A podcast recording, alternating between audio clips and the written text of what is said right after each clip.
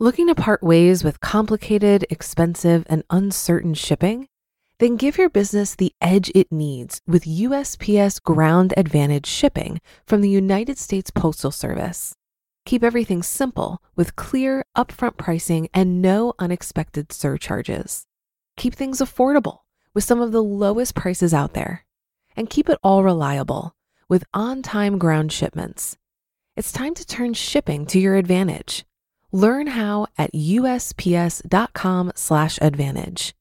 USPS Ground Advantage: simple, affordable, reliable.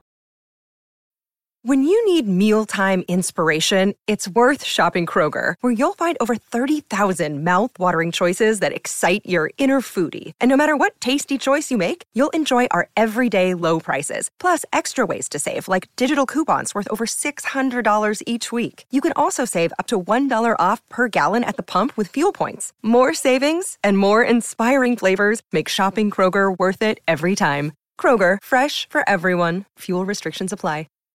This is Optimal Finance Daily, episode 2000 Why You Should Invest in Real Estate, Part 2 by ESI of esimoney.com. And I'm your host and personal finance enthusiast, Diana Merriam. Welcome to episode 2000. This marks six and a half years of this podcast and quickly approaching two years of me hosting the show. It's been an amazing journey, and this is a great time to thank you for coming along for the ride. I always appreciate your kind words and sharing the show with others. It's thanks to you that we've been able to hit this milestone. Today's post is a continuation from yesterday. So if you're new here, I'd recommend listening to yesterday's episode first. But if you're all caught up, let's hear part two and continue optimizing your life. Why You Should Invest in Real Estate, Part 2 by ESI of esimoney.com. How real estate allowed me to retire at 52. Before we get into why I like real estate, let's take a quick look at my background for perspective. I bought my three places, 14 total units, shortly after the housing collapse. I paid with cash. This allowed me to negotiate lower prices plus beat out other potential buyers who needed to get financing. I hired a contractor, and as units came up for renewal, we remodeled them, making them much nicer. As a result of the investment in the units, we raised rents. Shortly after I bought my second place, I turned day to day operations over to a professional manager. I net approximately 10% a year, and my places have appreciated 45% to boot. Update the 45% number was an estimate from a couple of years ago. It's probably much higher now. I now live a thousand miles away from the properties. I spend about two hours a month managing them, simply looking over monthly income and expense reports, and they account for 70% of my retirement income. Update Since ESI Money and some of my other investments, like private real estate lending, have been doing so well, my rental units make up maybe 40% of my retirement income. Still very good, of course, and it's not like these have lost their earning power their percentages have decreased only because I've created extra sources of income. The worst thing I did didn't buy enough. I had a firm 10% return guideline. If I had relaxed a bit to just 9%, I would have had twice the number of places and currently be making a fortune. Update I'm still kicking myself for this one. Why you should invest in real estate. Let's get to the nitty gritty now. Here's my list of advantages of investing in real estate. Number one, great returns. How would you like to make 10% on your money plus appreciation? It can be done. There's a list on my website of the financial results as well as details on the appreciation my places have had since I bought them. Yes, it's true that I purchased near the bottom of the housing collapse, which helps with appreciation but I'm looking at deals these days which still get me a 7% return. Number two, good source of income near retirement. If you want to retire, you're going to have to either live off earnings from your savings, withdraw from savings, or find some other source of income. With the first two, you're limited to 4% at most, which means you're going to have to save a boatload of money. This means you'll probably have to work longer. Since real estate has higher returns, the amount you need to invest is lower, so there are fewer years until retirement. So, which sounds more appealing to you? A million dollars at 4% withdrawal, so 40 grand a year, or $400,000 at a 10% return, which is also 40 grand a year. Both earn you the same amount, but one is going to take over twice as long to reach. Number three, don't have to spend a fortune. I bought my places in a mid sized Midwest town. They cost me a bit under $600,000 for 14 total units and produce $60,000 or so of income a year. You don't need to spend $2 million in New York City to get the income you need. Number four, pretty good business with low hours. Let's say you owned a business that made 60 grand per year. How many hours do you think you'd have to work a week? It would be a ton. As I said, I spend about two to three hours max a month on my real estate investments. If we figured my hourly earnings over the life of my properties, it's probably astronomical. Number five, headaches can be minimized.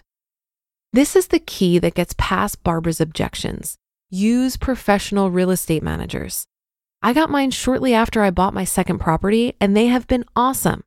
Yes, they cost 8% of my rents, but they allow me total freedom and almost no time commitment.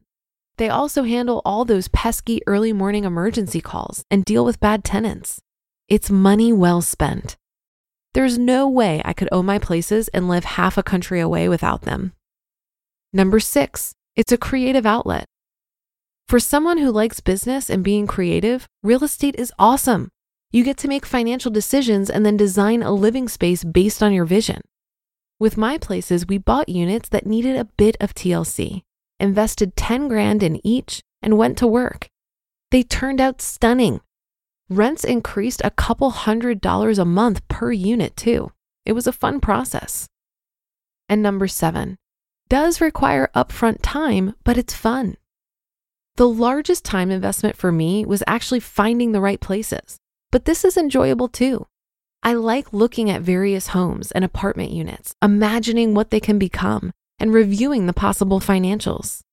If you don't enjoy this sort of thing, it can be a hassle, but if you do, it's a blast.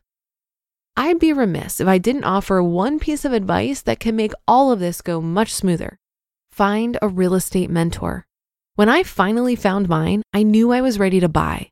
His advice and guidance through the process was invaluable. Update In addition to finding a real estate mentor, I would suggest you do a bit of your own self education along the way. I wish I had. If nothing else, it gives you additional perspectives and information. Since we're dealing with big ticket investments, even one insight, finding, or fact could make you thousands of dollars better off than you would have been without it.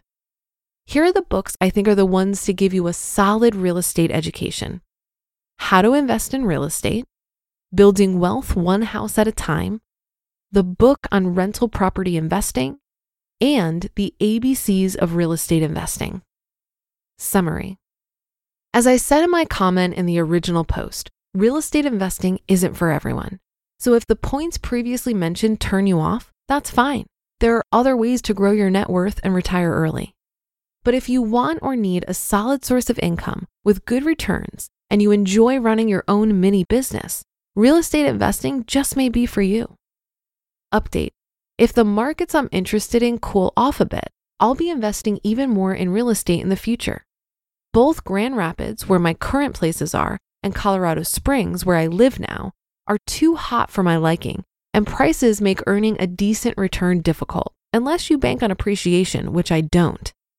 I might also invest in a condo or home in a vacation location using it part of the year and putting it on HomeAway the rest of the time.